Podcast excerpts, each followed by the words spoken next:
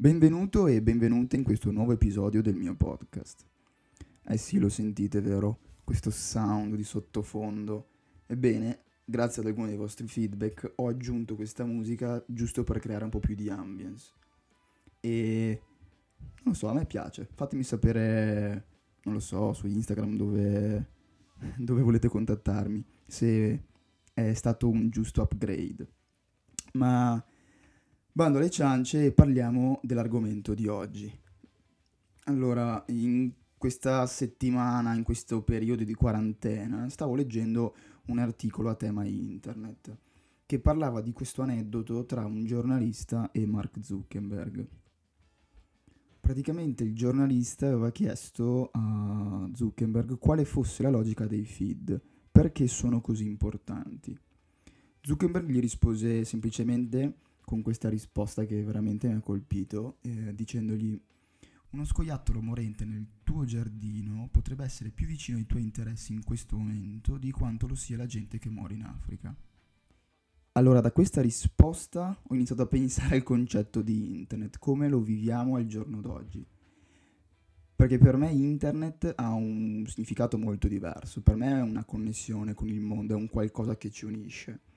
E c'è da dire però che c'è stato un cambiamento negli anni, un cambiamento nel modo in cui le informazioni ci vengono fornite.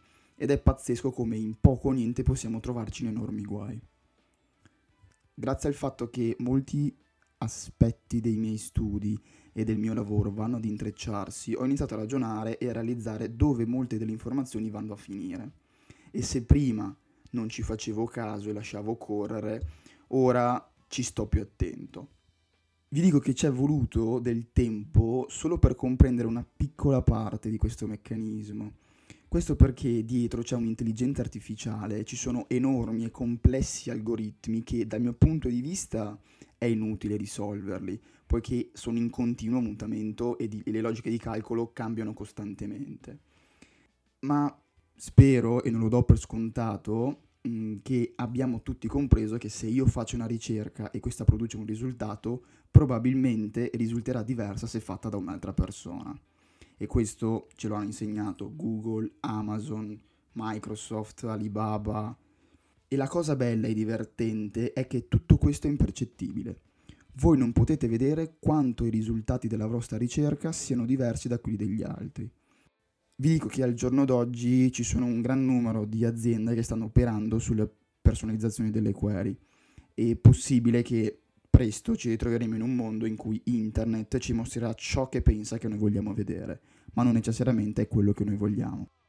Quindi andando avanti e proseguendo per questa strada, diciamo che sarà molto difficile per le persone vedere o consumare qualcosa che non sia stato in qualche modo fatto su misura per loro. Poi preparando questo podcast stavo leggendo altri articoli, ne ho trovato uno su Wired che diceva che ogni persona media ha una quantità incredibile di informazioni online. Ci sono informazioni dove ci dicono dove siamo stati, che abbiamo incontrato e in molti casi persino cosa stiamo pensando. Informazioni che sicuramente rimarranno anche dopo la nostra morte, vi dico. Il problema è che facciamo tuttora fatica a prendere decisioni su cosa debba entrare in questo nostro ecosistema. Ed è proprio qui il prezzo da pagare, che sta nella nostra libertà di scelta. Io spero che questa mia breve riflessione vi possa servire da spunto, specialmente in questo periodo che ci ritroviamo tutti a casa e per stare vicini ai nostri cari e ai nostri amici trascorriamo più tempo collegati in rete. Vi dico questo perché le informazioni che lasciamo sono preziose quanto la nostra vita e in fondo la nostra privacy dipende da ognuno di noi e dobbiamo proteggerla nel miglior modo possibile. Con questo concludo questo episodio, vi ringrazio moltissimo per avermi ascoltato e ci sentiamo alla prossima.